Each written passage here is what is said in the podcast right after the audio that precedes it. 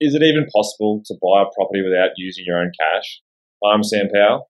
I'm Joe Kraus, and we're the host of Property Pals Australia. And in this episode, we're discussing how to use things like equity to your advantage to buy more property and scale your property portfolio and wealth a little bit faster.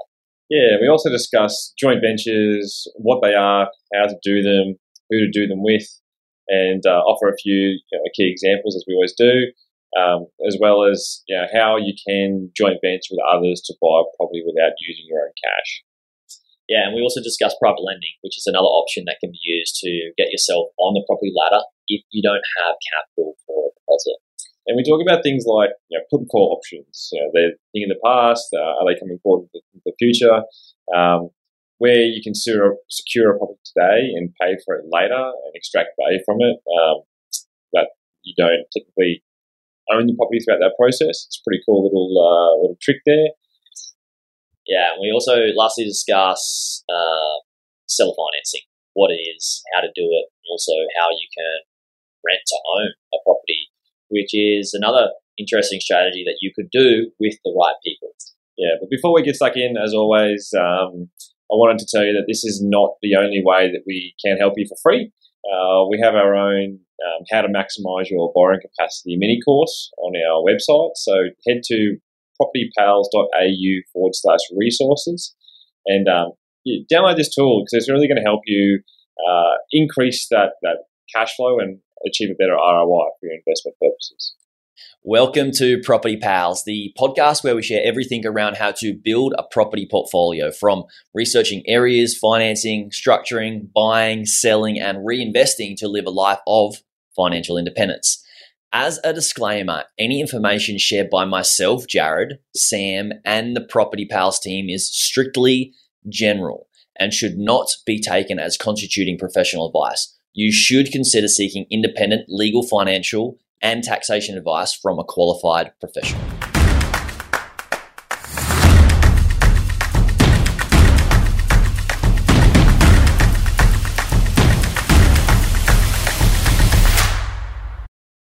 Yes, we're on. So, just uh, we're finally recording. This episode has been a tricky one with te- technical difficulties, but mm. we're finally we're finally ironing out those kinks.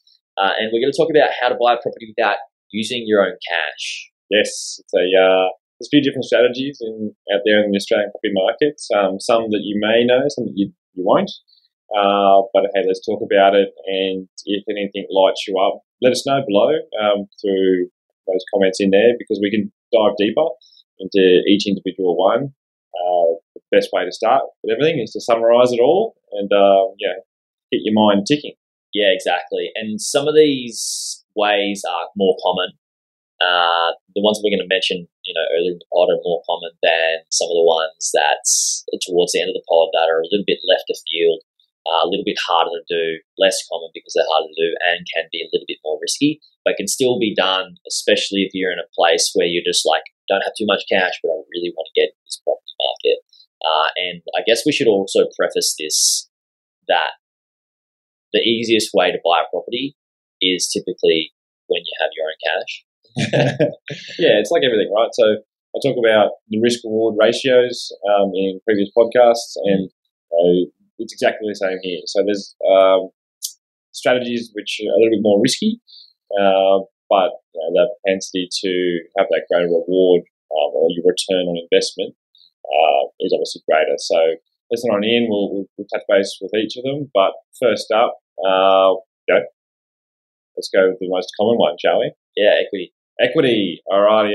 So what's equity? Let's let's give us a quick summary of equity, and then yeah. Yeah. So equity is basically the difference between the property value and the loan you have over that property. So, example, you've got a five hundred thousand dollar loan on a million dollar property. You have five hundred thousand dollars in equity. So people need to have a property to use equity, and that property needs to have grown in value over the amount of the loan size. So mm. this isn't for everyone. This is for somebody that has one property or maybe multiple properties. Yep, it could be investment or your principal place of residence. Um, everyone trained you to buy your principal place of residence first. Uh, there's different strategies around not doing that. Um, because yeah, Rentvesting, they call it. yeah, for investing, have, have a look into it. It's a really strong strategy. Uh, but yeah, so That's your strategy. That's my strategy. Um, equity is uh, look, when you're pulling equity out, there's restrictions um, with banks. So you know, even if your, your asset was worth a million dollars and you had a five hundred thousand dollar loan, generally they um, restrict you to an eighty percent loan to value ratio. So yes, round numbers, if you had that you know, five hundred thousand dollars in equity, in reality, you'd probably be able to pull out three hundred thousand dollars because then you're going up to that eighty percent loan to value ratio uh, which is 800 grand, 800 minus 500, 300. Yeah, one plus one is two. And you also you're not using your own cash to buy the property because you're rolling over that equity to use it as a deposit to purchase uh, another property. One thing is that can happen when you do take equity out of another property is your level of finance will increase. So uh, you will be paying a little bit more. You'll have a higher loan uh, than you previously did, but it allows you to secure another property at the current market price before it grows. So it's a it's a winning formula uh, for a lot of people. Some people don't like to do it because they don't like to increase their debt levels. Um, I totally get that. It depends on how you want to run your you know property portfolio and your strategy for growth, right?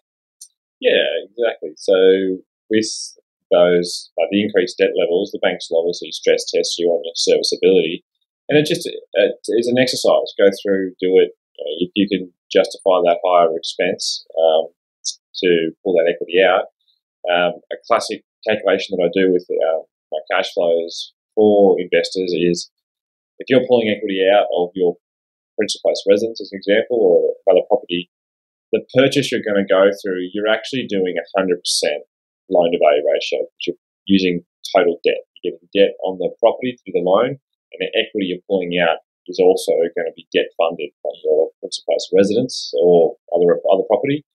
Uh, and then you add on your stamp duties and your legals. So generally, that's an extra five percent, five to six percent of your um, of the purchasing costs, uh, call them. So the loan to value ratio on this investment generally sits around 105 to 106 percent as a loan to value, uh, sorry, as a, as a debt component. Um, Because you because you're taking, say you take out 80k of equity, you're taking that 80k and putting that back into the finance. If you're taking 80k out of your PPR, the place of residence, then you are putting another 80k of debt on that principal place of residence by taking that 80k and using it to buy another property. Yeah, and what that's doing is it's going to diversify your risk. You've now got two new properties. You've also got that income generation from the rental income. So, uh, yeah, you run those cash flows and you can see that if you're running on a 6.2% interest rate, then you know, what is the holding cost going to be on that property on that loan to value ratio? And then you can just go look, and it, it might sit around. I mean, you can for a nine percent uh, gross yield on a lot of properties, they're actually paying for themselves, and that's a strategy which we, we can do in this current Australian market. It's quite difficult with interest rates um, at that at that six plus percent range, but um, yeah, there's always an investment there, but you just got to be mindful of don't just run around chasing cash flow because it's the capital growth that's going to help you continue to grow your portfolio as well. It's a good balance between the both, and everyone's circumstance is different, right? Like this is just general advice. Once again, disclaimer. Yeah, Um, other households have a higher income component. They might have a higher risk tolerance, so it's got to suit the individual at the end of the day. yeah, exactly. And sometimes, you know, it's a bit more risk to get into the market. You know, doing these, you know, what we're talking about here, not using your own cash, it might take you, might be a little bit more risky for you to get into the market because you're not using your own cash, uh, but you're also going to get a higher reward. Uh, and then eventually, as you grow your property portfolio and the more, you know, asset assets you have and more value you have in your property portfolio, maybe you want to bring your debt levels down that way. Um, there's a really good um, quote that I got from a mate of mine, Owen, who he got from his uh, wealth mentor, wealth creation mentor, who said, for wealth creation, we need concentration. For wealth preservation, we need diversification. And uh, I thought that was a really good one to remember when, you know, at the start of your deal, you're trying to grow wealth, just concentrate on like one thing or one asset until you start to build that up and then you diversify into other assets. Yeah, I mean, every I was having a, session with a, uh, a client yesterday actually.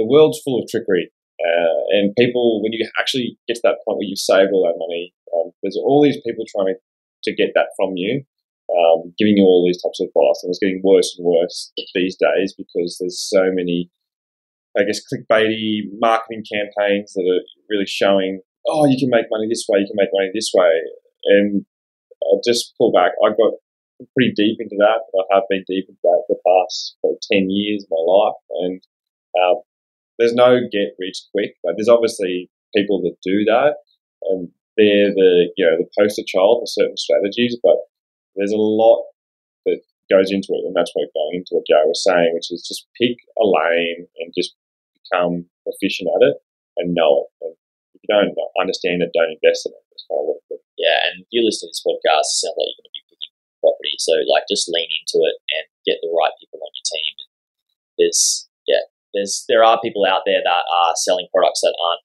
as valuable, and you don't get the best ROI. And I was talking to somebody about this in the business sense. Is like sometimes it's part of the initiation, right? Like, you learn to see who is a shark in that particular. Like, say if you're looking at property, investing in property, you learn to see who's selling the courses and what they're selling you, and you might buy into some of them. I did that, right? Remember when I did that back in 2018, Sam? I went um, bought a course and did a bunch of training with this guy who was a bit of a shady character, and I blew a bunch of money. Made some great friends, and I did a good investment out of it through the back of people that I learned, like made friends with. Uh, but you know, that was part of my initiation. Getting into property is like learning like a strategy that was not right for me and not going down that track and spending a bunch of money and, and chalking it up as a loss. So, yeah, you, you do need to be careful with who you end up working with. But let's get back to the topic at hand. Here, well, let's, let, let, that is topic at hand. Let's, yeah. Let's sort of jump okay. into that scenario because right. that, is, that is a strategy which, um, on, at the time, um, Joe got really educated on that fact and spent a lot of money. I mean, what's a lot of money, mate? oh, I think I spent like fifteen grand, so it wasn't like a huge amount for me, especially at the time. I was, you know, like wasn't loss, but it was, you know, fifteen grand can go towards, you know, buyer's agent, you know. Uh, yeah. But then there's also those buyer's agents that you know aren't worth a fifteen Correct. grand as well, mate. Correct, so, like, definitely. And that's the biggest thing about it. That's why we're here to share you share with our team our team with you guys. So the, the strategy, and we're going to touch base on that this one let's touch later, but let's yeah, do it now. So right. it was all based around put and call options, right? Yeah, put and call options, and the strategy was securing a property for a one dollar option, two dollar option, maybe you know ten, hundred dollars, whatever it is, but securing a property uh, and having that option to exercise that option to purchase that property in like a three to six month period. So maybe you there might be like a, a unit for you know sale for three hundred thousand dollars, and you say, hey, look, I'll give you three hundred twenty thousand dollars in six months' time if we agree to me exercising the purchases for three hundred twenty thousand dollars. Uh, and I have in that six months' time, I have access to the property to do whatever I wish with it. And in that time, you go in and you renovate the property, that unit, uh, and then you sell that unit uh, you get a contract of sale. So, you know, maybe you renovate it, you put like 20 grand into it. So your price is 340 and then you maybe sell it for 380 um, and get a contract sale for 380 and then you uh, exercise your option you buy it for 320 and you put 20 grand into it so it's going to cost you 340 but then you're making 380 so the difference is 40 grand. Yeah, 40 grand. And less your stamps, less, less, a bunch of things. Yeah. So this is just an example. Yeah. Um, you can do it with whatever figures would work for you. Uh, the reason it was really tough is because it's, and not the best way to go, in my opinion, for my, my investment strategy, is it's really hard to find people that want to exercise that option because not many people know what a put call option is on a property and it just seems risky to them when they own a property. Why would they do that? And so you really need to find people that are desperados that are wanting to sell their property and they need they need money straight away, or not straight away, but they want a higher price and they want it, you know, maybe in the future. It's really fine, really tricky to find those. And I spent a bunch of time calling agents and making a lot of relationships, building them out in the in one certain market, and found it quite tough because everybody, even the agents like you, are you serious? Like this, this isn't a thing. Not many people do this. They like a lot of agents had never really heard of it. So mm. yeah, it was a strategy that I paid a, a decent money to learn, and yeah, just wasted a bunch of bunch, bunch of time. I wouldn't say it's complete waste. I learned a lot in process about property in, in other avenues, but that's one way that you can purchase property technically without your own cash and that, without needing to put your own cash into it. And it works really well if you can find somebody that's going to want to sell you a deal with a put and call option and you have no cash to inject into it other than maybe a little bit, you know, 10, 20 grand for a reno, which is not enough for a full property deposit. You can get um, finance on renovations now too. Exactly. So, pay, buy now, pay later renovation Yeah. Companies out there. But I mean, going back but to the that, risk comes up there. Like the risk gets higher and higher as you stack that. yeah, your, your profit requirement there is you have to be higher to pay all your, your interest holding costs. I think. And, Yeah. But the, the strategy itself, it actually was quite prominent like years ago. Mm. Um, and it, it's more suited to a suppressed market.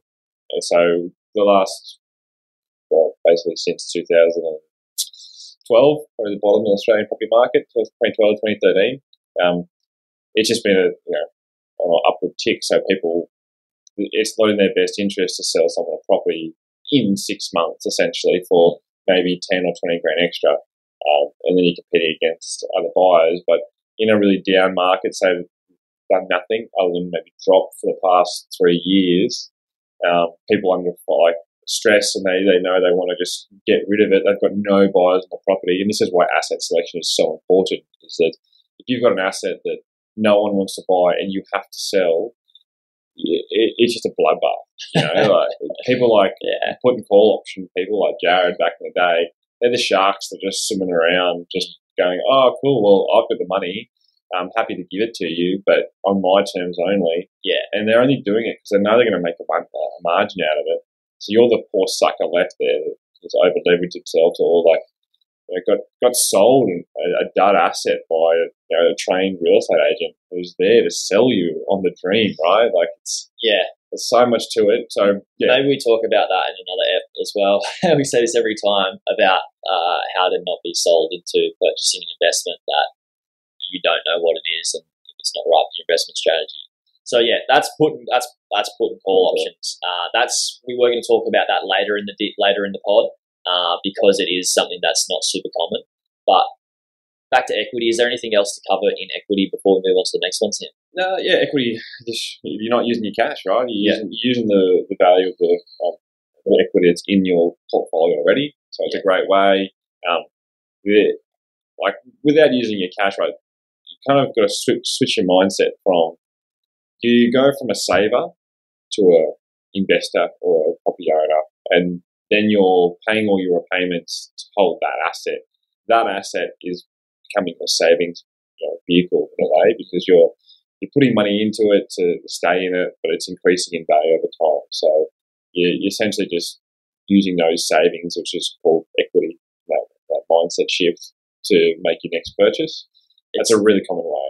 Yeah, and it's a really good way because what you're doing is you're start when you start to think about this and start to use these types of strategies. What you're doing is you're really starting to slip into the shoes and become the uh, the person that is uh, wealth, you know, doing wealth creation. And what wealth creation really is is looking at what assets you really have and making sure your money is in the best buckets or the best assets are going to provide the best ROI. And how can you pull some from one bucket or one area to another area to purchase more assets? And it basically becomes a game of uh, uh, income and asset allocation where you're putting your money to work for you more so than you having to focus on just your time on your hourly rates at your job. You're then focusing your time on how do I, you know, how do I put these, you know, di- be different pieces of piles of cash or piles of assets or what's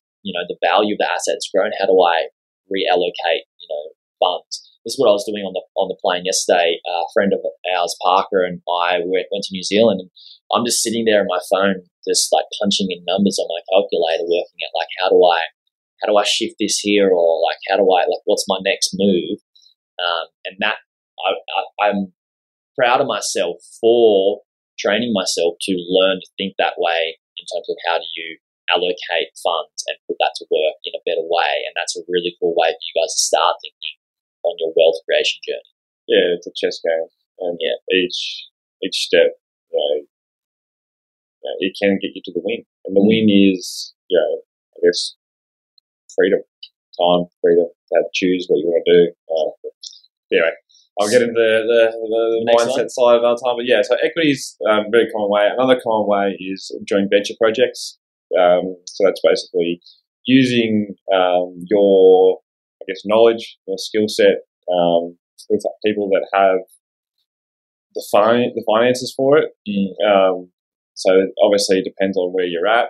I mean, you can do joint ventures with family as well, um, where they're the the financier and you're the person going around finding the deals, doing all the legwork. So it's not your cash. Um, just really good point.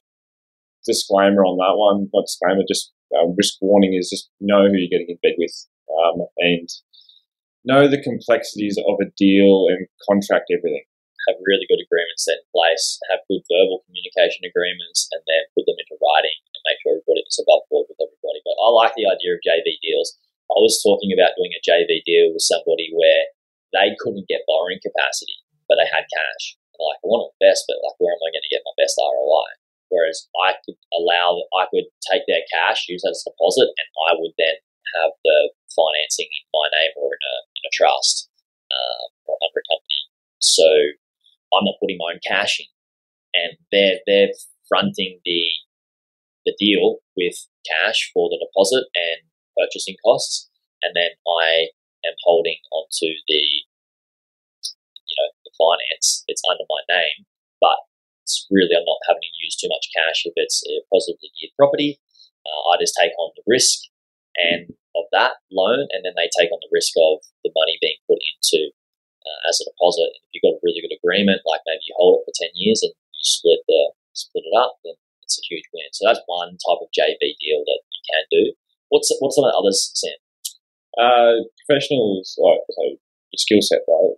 Um, you'll get a developer who that's a classic example where they've got all the connections um, and they've got all the deals, but they get people to finance um, the deposit, uh, and they're just equity partners in that sense, joint venture. Um, so just look at your skill set. If you're a builder, you're a tradesman, and you, you can put that sweat uh, equity, we call it, into the deal, um, or you're you know you're really good at you know, finding asset deals. Like that's a, uh, a skill set in itself. You can use other means other than just cash to, to purchase property, but you just got to go in yeah, with your eyes wide open and, and have those um, those those partners essentially that are happy to do those deals. So. Um, so maybe like a, as an example, a tradesperson uh, might know how to do a renovation or can do a renovation. Somebody might purchase that deal, they'll put the cash in, they will do the renovation and then agree to a sale. And once they get to sale price, then they split, you know, the earnings between the, the extra growth of the property, I guess, between the tradesperson that does the work and then the the person who finances it. Yeah. Yeah, so the joint ventures leads pretty closely into the you know, private equity funding and lending, uh, which is the other, it's a third common strategy that we see. So you've got your joint ventures are, you know, they're more those like uh, agreements where you're you're both joint working together to achieve the goal. Whereas your private lending and your family lending, it's more so you're the one doing all the the work and you're your financier basically. It's not it's not a bank. It could it could be a bank, could be a, a third or fourth tier lender, loan shark, or those kinds of things. So this is kind of a separate one, a different one itself, right? Private lending where yeah. you could actually get maybe your maybe somebody will just give you cash. Maybe you get like eighty grand cash for a deposit. Uh, seventy grand or sixty grand cash for a deposit from somebody, and you go away and uh, agree to, you know, You buy an asset. yeah, buy, you, buy use asset, their money as a deposit, but it's all in your name. But you've got a private agreement with them. Yeah. to- a caveat at the end of the sale of the deal, maybe in five ten years time, that they they take X amount and you take X amount at the sale. Yeah. And there's also a great way, like a lot of uh, big family fund funds, fund managers, the all the, the trust fund babies in the world, um, they don't need banks. They just use family, and they can have you know good loan agreements. And if you've got that much cash at the bank, from the family point of view, you know, if you hit stressful times, you know, your family's not going to fall in that loan unless they really have to. Um, but yeah, to each their own. But the, the private lending side, it's it's different in that um, they're not doing anything other than giving you um, the ability with the cash that you need. Whereas a JV is a joint venture project is you're both doing that the work towards the common goal. Uh, it just depends on. Like I've, had, I've been approached with jo- jo- joint venture projects where I find the asset, I buy it, I do all the, um, the calculations on it essentially, and they just fund it. Yeah, and then also with their connections in that space, they can they help um, open doors for me in ways that I wouldn't be able to do it by myself. So Another way, I guess, for private lending is like for a deposit, you could get a loan for a deposit. Advocating this at all, but you could get some finance for a deposit, purchase that property with that cash that you got as cash advance through finance, and then you know get finance in your own name to purchase purchase the uh, purchase the asset with that deposit. yeah, and you so got two you got two sort of loans, but there's definitely definite risks with that as well. well, you got 106 or 105 percent debt on it, so you yeah. make sure the cash component that that asset is giving you is um, going to be worth the squeeze, right? Like you're looking at a couple hundred bucks a week in that case. Uh, how much you're earning? Is it, is it worth it? You know, you don't want to stretch yourself out completely. Um, I mean, worst case scenario, put your hands up, declare bankrupt. Everyone, banks hate you because you, um, repay your loan. You've got a seven year black mark against your name, and the person who lent you the money at the start comes after you for 80 grand or whatever it is. Or your legs. Legs, depending on what part of the country, the world you're in. Yeah, Um, but yeah, they're, they're your three main common ones anyway equity, joint venture deals, and then private um, lending. So I'm talking friends, family, loan sharks, development finance, um, anyone who wants to give you money. And there's a lot of people out there that are happy to give you money for, you know, 10, 20%, because that's what they, um, they run a business off of. And yes, it's not a bad thing. It's just opportunistic. You know, like some people, you know, they, they can't borrow money. They might have, have a really successful business, but they've been there for 12 months and banks aren't touching them. They've got to go that alternative route. Um, and they, there's a good opportunity. So you just do your calculations and um, you know, make sure it fits. Yeah. With, So- yeah, go. So they're they're the pretty common ones. Um, the less common ones that uh, harder harder to do typically. Well, um, they can be done. Yeah, these are the juicy ones. So we've gone through put and call options, which is pretty juicy, and then we can move on to seller financing. What's seller financing? What is seller financing? I put this one in here to chat about because when people buy uh, a business, they can use seller financing, and buying a business can be similar to buying property, where you decide to purchase the business for a certain amount. Say you buy the property or the business for five hundred thousand dollars, and you say, "Hey, like I've got no cash. This is worth four hundred thousand dollars. I'll buy for five hundred thousand dollars, or maybe four fifty, or whatever it is." And then you, uh, the money that you earn through that investment, you pay out over time. So using, so- using you, the seller the person as the sell- bank. as the bank. Correct. Yeah. Then you pay them back over time.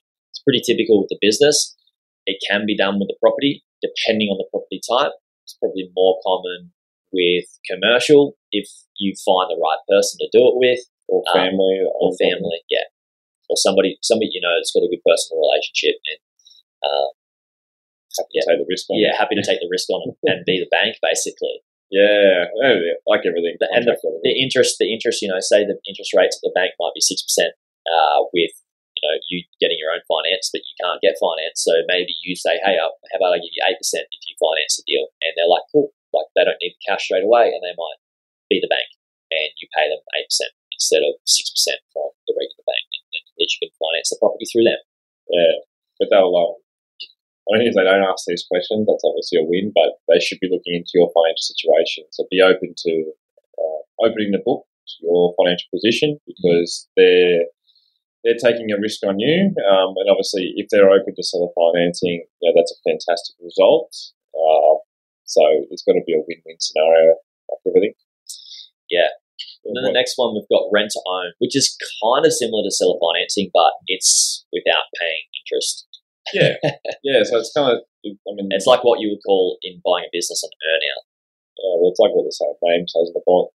Name on the box, Yeah, which is you rent the property, you pay a slight premium, um, and you're essentially not only just paying the rent, but you're paying down, uh, you're paying them extra money to, as the, the deposit, Yeah. essentially, and then you get to that point where you've got enough in that deposit where um, you can go get a loan, and finance it, and say I've got X equity uh, built up in this this property. Um, it's all contractual, so speak to your conveyancer solicitor around how to structure that. But for those who are listening to this, they're on the renting ladder and they want to get into property.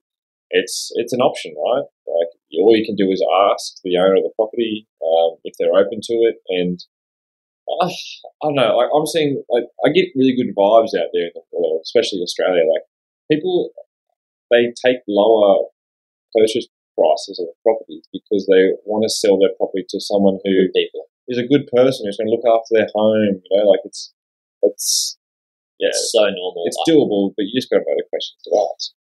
I actually have a segment in some of my training that I do when teaching people to buy businesses, and it's called How to Become an Attractive Buyer. Uh, because the more attractive you are as a per- as a purchaser, uh, typically the less you can pay for the deal because you're attractive. You're an attractive buyer, and the person who's selling their business, it might be their baby, um, or it's their home. It might be their home that they put a lot of love into. They want that to continue on. For example, I sold a. I'm I'm I'm getting out of Australia, and I saw I've been selling some stuff, and I sold this awesome guitar the other day for a lot less than I had wanted to sell it for, just because I knew it was going to a good home. And same with any asset, really. It's like if you learn how to build relationships with the broker and also maybe the seller if you can, then you can get deals cheaper. Broker being sales agent. Sales agent, correct? Yeah. We've got to keep doing this, man. I'm sure people that listen to us are like, oh yeah, Jared says broker means sales agent Yeah. in a way, but the same, same. Same, same, yeah. So that's rent to own. And then we've got an interesting one that you threw out there. Yeah, so definitely um, depends on the time, the place, and who you're dealing with. There's asset swaps. So um, classic, and this is probably more for like the house and land package sales agents who just want to get that you know that land sold essentially. So people, and I've seen people do very well of this. Yeah, so give us an example of like, yeah, Yeah, so uh, asset swap. You have a car. Your car's worth thirty grand. You don't need the car. You need the house because you know that hey, I'm at that stage. Uh, if I can use this car as my deposit, they'll take that as a deposit of thirty thousand bucks. Then you get the land, you can do your build, and then you can you know hire a car in the interim uh, because your asset of a house and house and land is going to appreciate more in value than a car. So it's uh, definitely not for everyone. Um, and public depends, transport until you, until you can buy another car or yeah, it depends how desperate you are. Or you, you, you give them a car, thirty grand, go buy a five grand car. yeah, You know, like 25k there to, to put towards something. or I mean, you don't have to give them a car directly, but sell the car down. But depends on you know where you're exactly at. If you're in that pressure cooker environment, and the um, sales agents like, look, we'll take your car, go for it. Right? Well, It's it's coming back call to call me first, and I'll talk you through it. yeah, call like get we'll, we'll chat to you about our coaching um, soon. Uh, but I mean, we're not advocating people to sell all of their things that they have. No. But when you start to put on your wealth creation hat and you start to think of somebody who does build wealth, then you're starting to think of how much ROI am I getting from this thing that I've got? If I sold it, what's the opportunity like what's the opportunity cost of me holding onto it versus selling it and putting it into another asset like buying a piece of property for example there's people that have cars that are like 70 grand right? And they could sell that car for 70 grand and put it towards a property that is a maybe will they sell it for 70 grand and then they put towards 60 grand towards a proper deposit and buy a $10,000 car. And then they're putting that $60,000 into an asset that is an actual liability because the car's a liability at the end of the day. It costs you rego, maintenance, insurance, petrol, all these things. Uh, it does give you some sort of ROI in terms of transport. Maybe fun um, and fulfillment if you love the car. But you love taking those Instagram photos of your your keys the Mercedes Benz keys or your your steering wheel. See those ones, you know, like I'm killing it. I've got I got an Audi, and it's like, mate, this that's what's wrong with the world. Sorry if I get in my little high horse, but the world's full of trickery. People are putting out there what isn't actual reality. Like anyone can go and get a car loan and you know drive around like they think they're killing it, and then drive back to their parents' place and sleep there for the night, or go sleep in a rental you know, people are actually just getting so lost in materialism, materialistic things because there's billions of dollars spent on marketing every year to convince you to buy things you don't need. Know, that's that is the key killer of you know wealth creation, getting you out of this hamster wheel. Yeah, is thinking about what what what's your opportunity cost of holding these liabilities and these things that aren't earning you or keeping you, a, you know, earning you an income, and then are also keeping you in your current financial position, maybe that's working as well. Yeah. So put your big rocks in the jar, right? Yeah. That's what I say. But yeah, there, there's some some key factors that we talked about. So like asset swap, that's probably the last one. Very uh, unknown uh, and and rare. I'm sure there's other ones, but we wanted to sort of sprinkle that little thought process going um, in your journey because if you see there how people reach out they're really keen to get on the property ladder, um, they're just not sure how to go about it, and um, know, there's a there's a couple of ways that you can you can leverage it.